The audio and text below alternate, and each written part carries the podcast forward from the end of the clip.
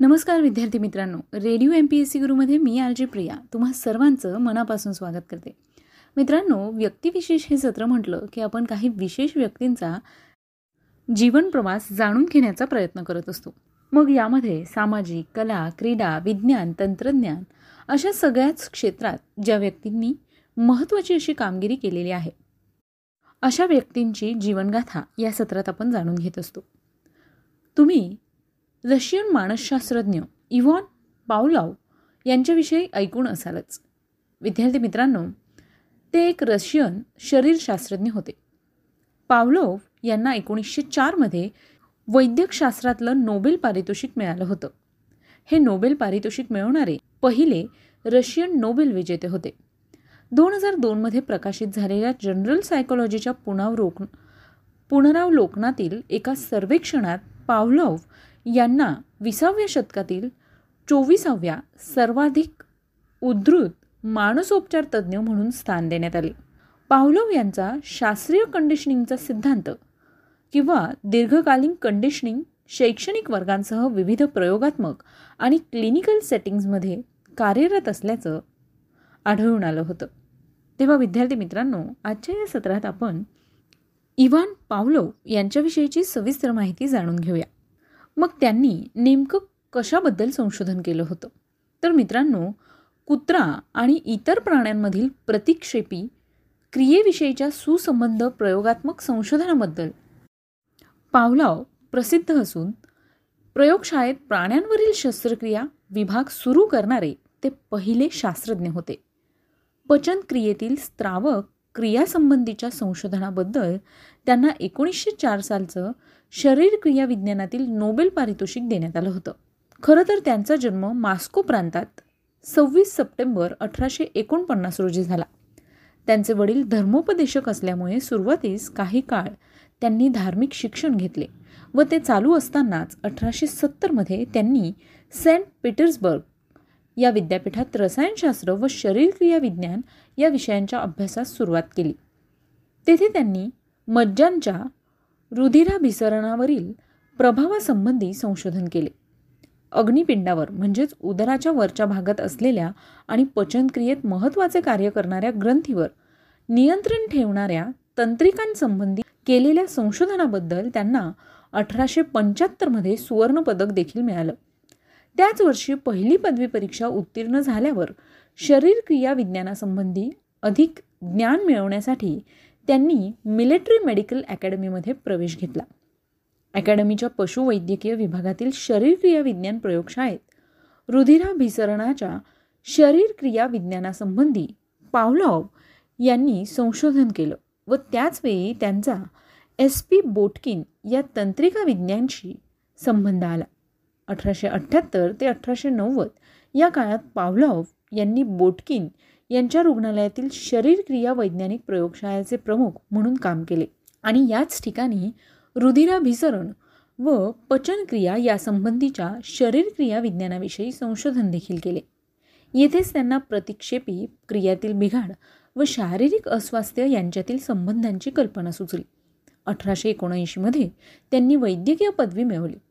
अठराशे त्र्याऐंशीमध्ये हृदयाच्या अपवाही तंत्रिकांसंबंधीच्या त्यांच्या प्रबंधाला मान्यता मिळून त्यांना डॉक्टरेट ही पदवी मिळाली. अठराशे चौऱ्याऐंशी ते शहाऐंशी या काळात त्यांना जर्मनीत लाईपसिक येथे कार्ल लुटविल्स यांच्या व ब्रेस्लो येथे रुडॉल्फ हायडेनहाईम यांच्या प्रयोगशाळेत संशोधन करण्यासाठी वायली नावाची शिष्यवृत्ती देखील मिळाली. अठराशे त्र्याऐंशी साली मिलिटरी मेडिकल अकॅडमीमध्ये त्यांची शरीरक्रिया विज्ञानाचे व्याख्याते म्हणून व अठराशे नव्वदमध्ये औषध विज्ञानाचे प्राध्यापक म्हणून नेमणूक झाली. अठराशे एक्क्याण्णव साली इन्स्टिट्यूट ऑफ एक्सपेरिमेंटल मेडिसिन या संस्थेतील शरीरक्रिया विज्ञान विभागाचे ते संचालक झाले. येथे त्यांनी पचनक्रियेच्या शरीरक्रिया विज्ञानाविषयी संशोधन केले व ते अठराशे सत्त्याण्णवमध्ये प्रसिद्ध झाले. अठराशे पंच्याण्णव साली अकॅडमीच्या शरीरक्रिया विज्ञानाच्या अध्यासनावर त्यांची नेमणूक झाली आणि एकोणीसशे पंचवीसपर्यंत त्यांनी याच पदावर काम केलं. उर्वरित आयुष्यात त्यांनी सोव्हिएट अकॅडमी ऑफ सायन्सेसच्या इन्स्टिट्यूट ऑफ फिजिओलॉजी या संस्थेत तसेच इन्स्टिट्यूट ऑफ एक्सपेरिमेंटल मेडिसिन व लेनिनग्राडजवळील कोल्टुशी येथील जीववैज्ञानिक केंद्र या संस्थांमध्ये देखील कार्य केलं. अठराशे अठ्ठ्याऐंशीपासून त्यांनी स्वतंत्र संशोधनास सुरुवात केली व अठराशे नव्वदपर्यंत हृदय शरीर क्रियाविज्ञान व रक्तदाब या विषयांवर संशोधन केलं. हे संशोधन करताना ते प्राण्यांवरील शस्त्रक्रियांचे एक निष्णात शस्त्रक्रिया विशारद बनले. त्यामुळे कुत्र्याच्या मांडीतील मोठ्या रोहिणीत शलाका सहज बसवून कोणत्याही शुद्धीहारकांच्या प्रभा प्रभावाखाली नसलेल्या त्या प्राण्याच्या निरनिराया उद्दीपकांमुळे होणारे रक्तदाबातील फरक अभ्यासणे शक्य झाले. कुत्र्यांच्या हृदयाला पुरवठा करणाऱ्या सर्व अतिसूक्ष्म तंत्रिकांचे ते अतिशय उत्तम विच्छेदन करीत. त्यांचे लक्ष अठराशे अठ्ठ्याण्णव ते एकोणीसशे तीस या काळात अभिसंहित प्रतिक्षेप म्हणजेच कंडिशन्ड रिफ्लेक्स या विषयाकडे वळले. सतत व वारंवार मिळालेल्या शिक्षणामुळे तयार होणाऱ्या प्रतिक्षेपाला अभिसंहित प्रतिक्षेप म्हणतात. म्हणजेच काय? सोप्या भाषेत सांगायचं तर कुत्र्याचं पिल्लू सुरुवातीस दूध चाटू लागताच. त्याला लाला ग्रंथीला स्रवू लागतात ही एक प्रतिक्षेपी क्रिया असून ती नैसर्गिक क्रिया आहे. परंतु तेच पिल्लू जसे मोठे होते व वारंवार दूध पिऊ लागते तसे दुधाचा वास व रंग याची सांगड ते दुधाच्या चवीशी जोडते. यामुळे केवळ दूध नजरेस पडताच किंवा वासानेही लाय स्रवू लागते. ही दुसऱ्या प्रकारची क्रियाही प्रतिक्षेपीय असते. मात्र ती पूर्व शिक्षणाने तयार झाल्यामुळे तिला अभिसंहित प्रतिक्षेप असं म्हणतात. म्हणजेच काय? तर नैसर्गिक उद्दीपकामुळे होणारी प्रतिक्षेपी क्रिया सहचारी उद्दीपकाशी तसेच उत्तरोत्तर इतर उद्दीपकांशी देखील अभिसंहित करता येते. या प्रतिक्षेपी क्रियांवर संशोधन करीत असतानाच एकोणीसशे अठराच्या सुमारास त्यांच्या पाहण्यास काही मानवी चित्तभ्रमाचे रोगी आले. शरीर क्रिया विज्ञानाच्या दृष्टिकोनातून मनोविकृतींचा अभ्यास उपयुक्त ठरेल असे त्यांना वाटले. त्या दृष्टीने प्रयोग करीत असताना त्यांनी प्रयोगजनित मज्जा विकृती हा प्राण्यांविषयी महत्त्वपूर्ण शोध लावला. त्यानंतर त्यांनी प्राण्यातील व मानवातील काही इंद्रिय बिघाडविरहित विकृतींमधील साम्य दाखवून दिले. मानवातील छिन्न मानस ही विकृती एक प्रकारची चिरककारी संमोहन अवस्थाच असून प्रमस्तिष्कातील कोशिका दुर्बलतेपासून उद्भवते असा सिद्धांत त्यांनी मांडला. पावलाव यांचे काही प्रमुख ग्रंथ होते ज्यांचं इंग्रजीत भाषांतर करण्यात आलं. यामध्ये lectures on the work of the principal digestive glands lectures on condition reflexes lectures on condition reflexes twenty five years of higher nerve activity of animals to condition reflexes and investigation of the physiological activity of the cerebral cortex या काही प्रमुख ग्रंथांचं भाषांतर केलं गेलं. प्रयोगशाळेतील कामाच्या वक्तशीरपणाबद्दल ते प्रसिद्ध होते. त्यांचे संशोधन कार्य आमरण चालू होते. त्यांच्या प्रयोगशाळेच्या वाढीकरता वयाच्या पंच्याऐंशीव्या वर्षी सोव्हिएट सरकारने मोठी रक्कम दिली आणि त्यांना वैयक्तिक निवृत्ती वेतन म्हणून वीस हजार रुबल दिले. तसंच एकोणीसशे सहामध्ये ते रशियन अकॅडमी ऑफ सायन्सेस एकोणीसशे सातमध्ये लंडनची रॉयल सोसायटी एकोणीसशे अठ्ठावीसमध्ये तेथील रॉयल कॉलेज ऑफ फिजिशियन्स या संस्थांचे सदस्य होते. एकोणीसशे पंधरामध्ये त्यांना रॉयल सोसायटीचे कॉपली हे सुवर्णपदक देखील मिळालं. ते लेनिनगार्ड येथे निमोनिया या आजाराने चौदा फेब्रुवारी एकोणीसशे छत्तीस साली मरण पावले. विद्यार्थी मित्रांनो त्यांचं शरीरक्रिया विज्ञानात आणि मानसशास्त्रात अगदी महत्त्वाचं कार्य आहे. म्हणून मग आज आपण त्यांच्याविषयी सविस्तर माहिती जाणून घेतली. ही माहिती तुम्हाला कशी वाटली? याविषयी तुमचा फीडबॅक मात्र नक्की नोंदवा. त्यासाठीच आमचा व्हॉट्सअप क्रमांक आहे शहाऐंशी अठ्ठ्याण्णव शहाऐंशी अठ्ठ्याण्णव ऐंशी. म्हणजेच eight six nine eight eight six nine eight eight zero चला तर मग विद्यार्थी मित्रांनो मी आलजे प्रिया. तुम्हा सगळ्यांची रजा घेते. पुन्हा भेटूया उद्याच्या व्यक्तिविशेष या सत्रात एका नवीन व्यक्तीची जीवनगाथा ऐकण्यासाठी. तोपर्यंत काळजी घ्या सुरक्षित राहा आणि अर्थातच ऐकत राहा तुमचा लाडका इंटरनेट रेडिओ म्हणजेच radio M P S C Guru. Stay tuned to radio M P S C Guru spreading the knowledge powered by Spectrum academy नमस्कार. Radio M P S C गुरुमध्ये मी आर जे प्राजक्ता सगळ्यांचे स्वागत करते आजच्या व्यक्तिविशेष या कार्यक्रमात. आजचे व्यक्तिविशेष आहे ईश्वरचंद्र विद्यासागर. बंगालमधील एक श्रेष्ठ संस्कृत पंडित लेखक व उदारमतवादी सुधारक म्हणजे ईश्वरचंद्र विद्यासागर. त्यांचा जन्म सव्वीस सप्टेंबर अठराशे वीस रोजी पश्चिम बंगालमध्ये मिदनापूर जिल्ह्यातील वीरसिंह या गावी झाला. त्यांच्या पित्याचे नाव ठाकूरदास आणि आईचे नाव भगवती देवी असे होते. कलकत्त्याच्या संस्कृत महाविद्यालयात त्यांनी उच्च शिक्षण घेतले. हिंदू धर्मशास्त्र विषयक परीक्षेत उत्तीर्ण झाल्याने मिळालेल्या प्रमाणपत्रात त्यांच्या नावापुढे विद्यासागर ही उपाधी लावली होती. म्हणून बंडोपाध्याय हे त्यांचे उपनाम मागे पडून विद्यासागर हेच नाव रूढ झाले. ते अठरा वर्षांचे असतानाच त्याच वि महाविद्यालयात व्याकरणाचे वर्ग घेण्याचे काम त्यांच्याकडे देण्यात आले. वयाच्या चौदाव्या वर्षी शत्रुघ्न भट्टाचार्य यांची कन्या दिनमयी देवी हिच्याशी त्यांचा विवाह झाला. पंडित ईश्वरचंद्र यांनी शिक्षण खात्यात साध्या शिक्षकापासून ते शिक्षण निरीक्षकाच्या हुद्द्यापर्यंत अठराशे चोपन्न ते अठराशे अठ्ठावन्न या काळादरम्यान काम केले.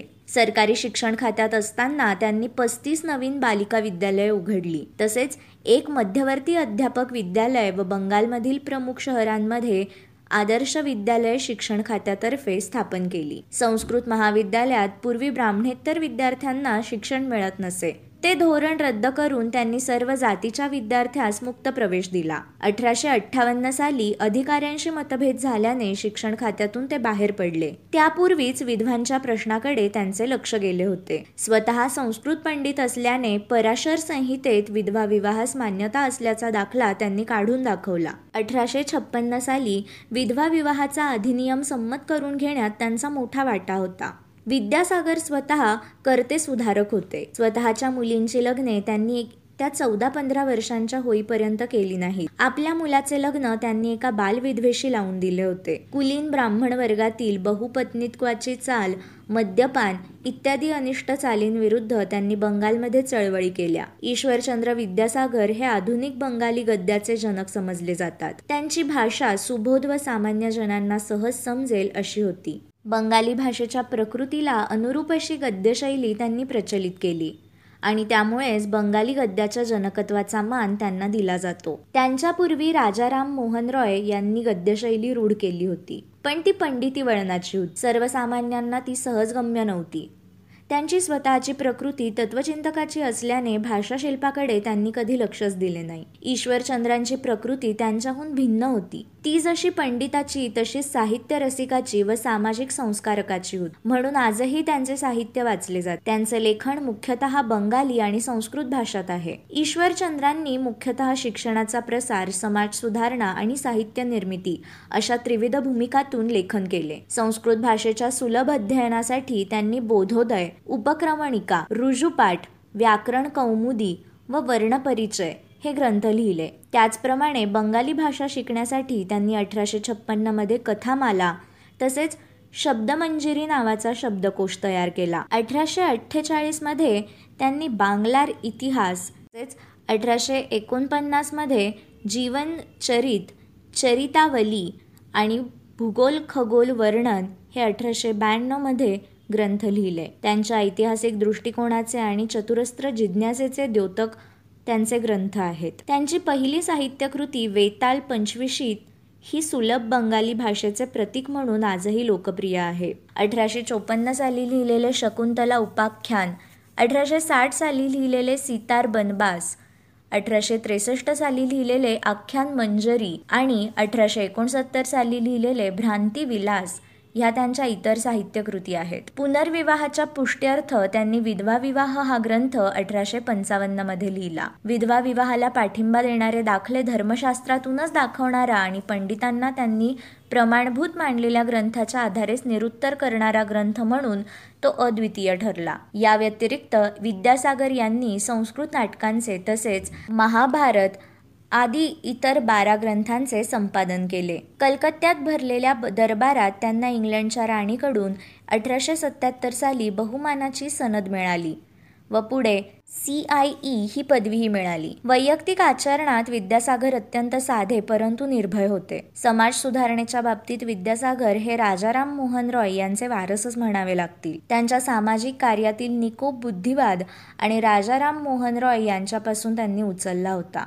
ईश्वरचंद्रांनी आपल्या आयुष्यात पुष्कळ धन मिळवले पण ते सारे त्यांनी दुःखी कष्टी दलित अपमानित उपेक्षित यांच्या सहाय्यार्थ खर्चून टाकले. त्यांची स्वतःची राहणी अगदी साधी होती. ते अज्ञेयवादी होते. देव धर्म अध्यात्म इत्यादींच्या गुंत्यात त्यांनी स्वतःला कधीच अडकवून घेतले नाही. मी वास्तव जगाचा व त्यात राहणाऱ्या जीवांचाच विचार करत असतो. माणुसकीचे वागणे हाच माझा धर्म मी मानतो असे ते म्हणत. हा आपला धर्म त्यांनी आयुष्याच्या अखेरीसपर्यंत निष्ठापूर्वक आचरला आणि त्यामुळे सारे जग त्यांना विद्यासागर म्हणून ओळखीत असले तरी बंगालमधील सर्वसामान्य जनता त्यांना दयासागर म्हणूनच अधिक ओळख. असे होते ईश्वरचंद्र विद्यासागर. हे होते आजचे व्यक्तिविशेष. पुढील व्यक्तिविशेष आहे डॉक्टर मनमोहन सिंग. भारताचे चौदावे पंतप्रधान डॉक्टर मनमोहन सिंग हे एक विचारवंत व अभ्यासक म्हणून ओळखले जातात. त्यांचा कामाप्रती असलेला व्यासंगी व शैक्षणिक दृष्टिकोन जनसामान्यांसाठी असलेली उपलब्धता व विनम्र आचरण यामुळे त्यांच्याकडे आजही आदराने बघितले जाते. पंतप्रधान मनमोहन सिंग यांचा जन्म सव्वीस सप्टेंबर एकोणीसशे बत्तीस रोजी अखंड भारताच्या पंजाब प्रांतातील एका खेड्यात झाला. डॉक्टर सिंग यांनी एकोणीसशे अठ्ठेचाळीस साली पंजाब विद्यापीठातून आपले उच्च शालेय शिक्षण पूर्ण केले. त्यांचे शैक्षणिक कर्तृत्व पंजाब विद्यापीठापासून इंग्लंडमधील केम्ब्रिज विद्यापीठापर्यंत विस्तारलेले आहे. एकोणीसशे सत्तावन्न साली त्यांनी केम्ब्रिज विद्यापीठातून अर्थशास्त्र या विषयात प्रथम श्रेणीमध्ये पदवी प्राप्त केली. त्यानंतर एकोणीसशे बासष्ट साली डॉक्टर सिंग यांनी ऑक्सफर्ड विद्यापीठाच्या नफिल्ड महाविद्यालयातून अर्थशास्त्र या विषयात डी फिल संपादन केली. त्यांचे India's export trends and prospects for self sustained growth हे पुस्तक भारताच्या अंतस्थ व्यापारी धोरणाची समीक्षा करणारे आहे. पंजाब विद्यापीठ व प्रतिथयश दिल्ली स्कूल ऑफ इकॉनॉमिक्समध्ये प्राध्यापक म्हणून काम करत असताना डॉक्टर सिंग यांची शैक्षणिक ओळख अधिक समृद्ध झाली. या काळात U N C T A D सचिवालयात त्यांनी काही काळ काम पाहिले होते. त्यातूनच त्यांची एकोणीसशे सत्त्याऐंशी आणि एकोणीसशे नव्वद या काळात जिनिव्हा येथील साऊथ कमिशनच्या सरचिटणीसपदी नियुक्ती झाली. डॉक्टर सिंग यांनी एकोणीसशे एकाहत्तर साली वाणिज्य मंत्रालयात आर्थिक सल्लागार म्हणून जबाबदारी स्वीकारली व त्यांचा सरकारमध्ये प्रवेश झाला. त्यातूनच एकोणीसशे बहात्तर साली त्यांची अर्थमंत्रालयात प्रमुख आर्थिक सल्लागार म्हणून नियुक्ती झाली. तर सिंग यांनी अर्थमंत्रालयात भूषवलेल्या अनेक महत्त्वाच्या पदांमध्ये अर्थमंत्रालयाचे सचिवपद नियोजन आयोगाचे उपाध्यक्षपद रिझर्व्ह बँकेचे गव्हर्नरपद पंतप्रधानांचे प्रमुख आर्थिक सल्लागार व विद्यापीठ अनुदान आयोगाचे अध्यक्षपद आदी पदांचा समावेश होतो. स्वतंत्र भारताच्या आर्थिक इतिहासातील मैलाचा दगड मानला जाणाऱ्या एकोणीसशे एक्क्याण्णव ते एकोणीसशे शहाण्णव या पाच वर्षांच्या काळात डॉक्टर सिंग यांनी भारताचे अर्थमंत्रीपद भूषवले. भारताच्या आर्थिक सुधारणा अंमलात आणण्यासाठी आवश्यक असलेले सर्वंकष धोरण तयार करण्यात सिंग यांनी भूमिका जगभरात नावाजली जाते. हा काळ डॉक्टर सिंग यांच्या नावाशी घट्ट जोडला गेला आहे. त्यांच्या कारकिर्दीत त्यांना प्रदान करण्यात आलेल्या अनेक महत्त्वाच्या पुरस्कारांपैकी भारतातील दुसरा सर्वोच्च नागरी पुरस्कार पद्मविभूषण पुरस्कार एकोणीसशे सत्त्याऐंशीमध्ये मिळाला. तसेच भारतीय विज्ञान काँग्रेसमध्ये देण्यात येणारा जवाहरलाल नेहरू जन्मशताब्दी सन्मान हा एकोणीसशे पंच्याण्णव साली त्यांना प्राप्त झाला. अर्थमंत्र्यांसाठी दिला जाणारा आशिया मनी अवॉर्ड एकोणीसशे त्र्याण्णव व चौऱ्याण्णव सालचा हा पुरस्कार डॉक्टर सिंग यांच्या नावावर आहे. तसेच एकोणीसशे छप्पन्न सालचा केम्ब्रिज विद्यापीठाचा ॲडम स्मिथ पुरस्कार याने डॉक्टर सिंग यांना गौरवण्यात आले. केम्ब्रिजमधील सेंट जॉन महाविद्यालयात उल्लेखनीय कार्याबद्दल राईट पुरस्कार असे काही विशेष पुरस्कार डॉक्टर सिंग यांच्या नावावर आहेत. याशिवाय जपान निहोन कायाझाई शिंबूम यांसारख्या अनेक संस्थांनी डॉक्टर सिंग यांना सन्मानित केले आहे. केम्ब्रिज व ऑक्सफर्ड यांसारख्या अनेक विद्यापीठांकडून डॉक्टर मनमोहन सिंग यांना मानद पदवी प्रदान करण्यात आली आहे. मनमोहन सिंग यांनी अनेक आंतरराष्ट्रीय परिषदा व संघटनांमध्ये भारताचे प्रतिनिधित्व केले. त्यांनी एकोणीसशे त्र्याण्णवमध्ये सायप्रस येथे राष्ट्रकुल प्रमुखांच्या बैठकीत आणि व्हिएन्ना येथे मानव अधिकारावरील जागतिक परिषदेत भारतीय प्रतिनिधी मंडळाचे नेतृत्व केले. डॉक्टर मनमोहन सिंग यांनी एकोणीसशे एक्क्याण्णवपासून राज्यसभा या वरिष्ठ सभागृहात खासदारपद भूषवले आहे. एकोणीसशे अठ्ठ्याण्णव ते दोन हजार चारच्या दरम्यान त्यांनी राज्यसभेत विरोधी पक्षनेत्याची भूमिकाही पार पाडली. बावीस मे दोन हजार चार साली झालेल्या सार्वत्रिक निवडणुकांनंतर डॉक्टर मनमोहन सिंग यांनी भारताच्या पंतप्रधानपदाची शपथ घेतली व बावीस मे दोन हजार नऊ रोजी त्यांनी दुसऱ्यांदा भारताचे पंतप्रधान म्हणून शपथ घेतली. डॉक्टर मनमोहन सिंग यांच्या जीवनक्रमासंबंधी बोलायचे झाल्यास सन एकोणीसशे सत्तावन्न ते एकोणीसशे पासष्ट दरम्यान ते चंदीगडमधील पंजाब विद्यापीठाचे प्राध्यापक होते. तसेच एकोणीसशे एकोणसत्तर ते एकोणीसशे एकाहत्तरमध्ये त्यांनी दिल्ली स्कूल ऑफ इकॉनॉमिक्स या संस्थेत आंतरराष्ट्रीय व्यापार विषयाची प्राध्यापकी केली. एकोणीसशे शहात्तरमध्ये ते दिल्लीमधील जवाहरलाल नेहरू विद्यापीठात मानद प्राध्यापक होते. तसेच एकोणीसशे ब्याऐंशी ते एकोणीसशे पंच्याऐंशी दरम्यान ते भारतीय रिझर्व्ह बँकेचे गव्हर्नर होते. एकोणीसशे पंच्याऐंशी ते एकोणीसशे सत्त्याऐंशी दरम्यान ते भारताच्या योजना आयोगाचे उपाध्यक्ष होते. एकोणीसशे नव्वद ते एक्क्याण्णव दरम्यान ते भारतीय पंतप्रधानांचे आर्थिक सल्लागार म्हणून कार्यान्वित होते. एकोणीसशे एक्क्याण्णवमध्ये नरसिंह राव यांच्या नेतृत्वातील काँग्रेस सरकारमध्ये ते अर्थमंत्री म्हणून कार्यान्वित होते. एकोणीसशे एक्क्याण्णवमध्ये ते आसाममधून राज्यसभेचे सदस्य म्हणून निवडले गेले. एकोणीसशे पंच्याण्णवमध्ये ते दुसऱ्या वेळेस राज्यसभा सदस्य झाले. एकोणीसशे शहाण्णवमध्ये त्यांनी दिल्ली स्कूल ऑफ इकॉनॉमिक्समध्ये मानद प्राध्यापकी स्वीकारली. त्यानंतर दक्षिण दिल्लीमधून लोकसभा निवडणूक ते लढले पण एकोणीसशे नव्याण्णवमध्ये त्यांना पराभव आला. तिसऱ्या वेळी राज्यसभा सदस्य आणि विरोधी पक्षनेता म्हणून ते दोन हजार एक साली कार्यान्वित होते व दोन हजार चारमध्ये ते भारताचे पंतप्रधान झाले. याशिवाय त्यांनी आंतरराष्ट्रीय नाणेनिधी आणि आशियाई विकास बँक यांच्या विकासांमध्ये महत्त्वाचे योगदान दिले आहे. द ॲक्सिडेंटल प्राईम मिनिस्टर हा चित्रपट डॉक्टर मनमोहन सिंग यांच्या जीवनावर आधारित आहे. विजय गुट्टे दिग्दर्शित या चित्रपटात अनुपम खेर यांनी मनमोहन सिंग यांची भूमिका केली आहे. या सिनेमात काँग्रेस आणि गांधी घराण्यावर टीका केलेली असल्याने या सिनेमाच्या प्रदर्शनाला काँग्रेस पक्षाने विरोध केला होता. काँग्रेसचे युवा नेते सत्यजित तांबे यांनी या सिनेमाविरोधात कोर्टात जाण्याचा इशारा दिला होता परंतु एकवीस जानेवारी दोन हजार नऊ रोजी हा चित्रपट प्रदर्शित झाला. हा चित्रपट द ॲक्सिडेंटल प्राईम मिनिस्टर या संजय बारू लिखित या पुस्तकावर आधारित होता. जगातील पंतप्रधान झालेल्या नेत्यांपैकी सर्वात उच्च शिक्षित पंतप्रधान म्हणून मनमोहन सिंग यांची ओळख आहे. हे होते आजचे व्यक्तिविशेष डॉक्टर मनमोहन सिंग. या कार्यक्रमाच्या फीडबॅकसाठी तुम्ही आम्हाला व्हॉट्सॲपवर मेसेज करू शकता. त्यासाठी आमचा व्हॉट्सॲप नंबर आहे eight six nine eight eight six nine eight eight zero अर्थात शहाऐंशी अठ्ठ्याण्णव शहाऐंशी अठ्ठ्याण्णव ऐंशी. अशाच माहितीपूर्ण व्यक्तिविशेषांसाठी ऐकत रहा radio M P S C Guru spreading the knowledge powered by Spectrum Academy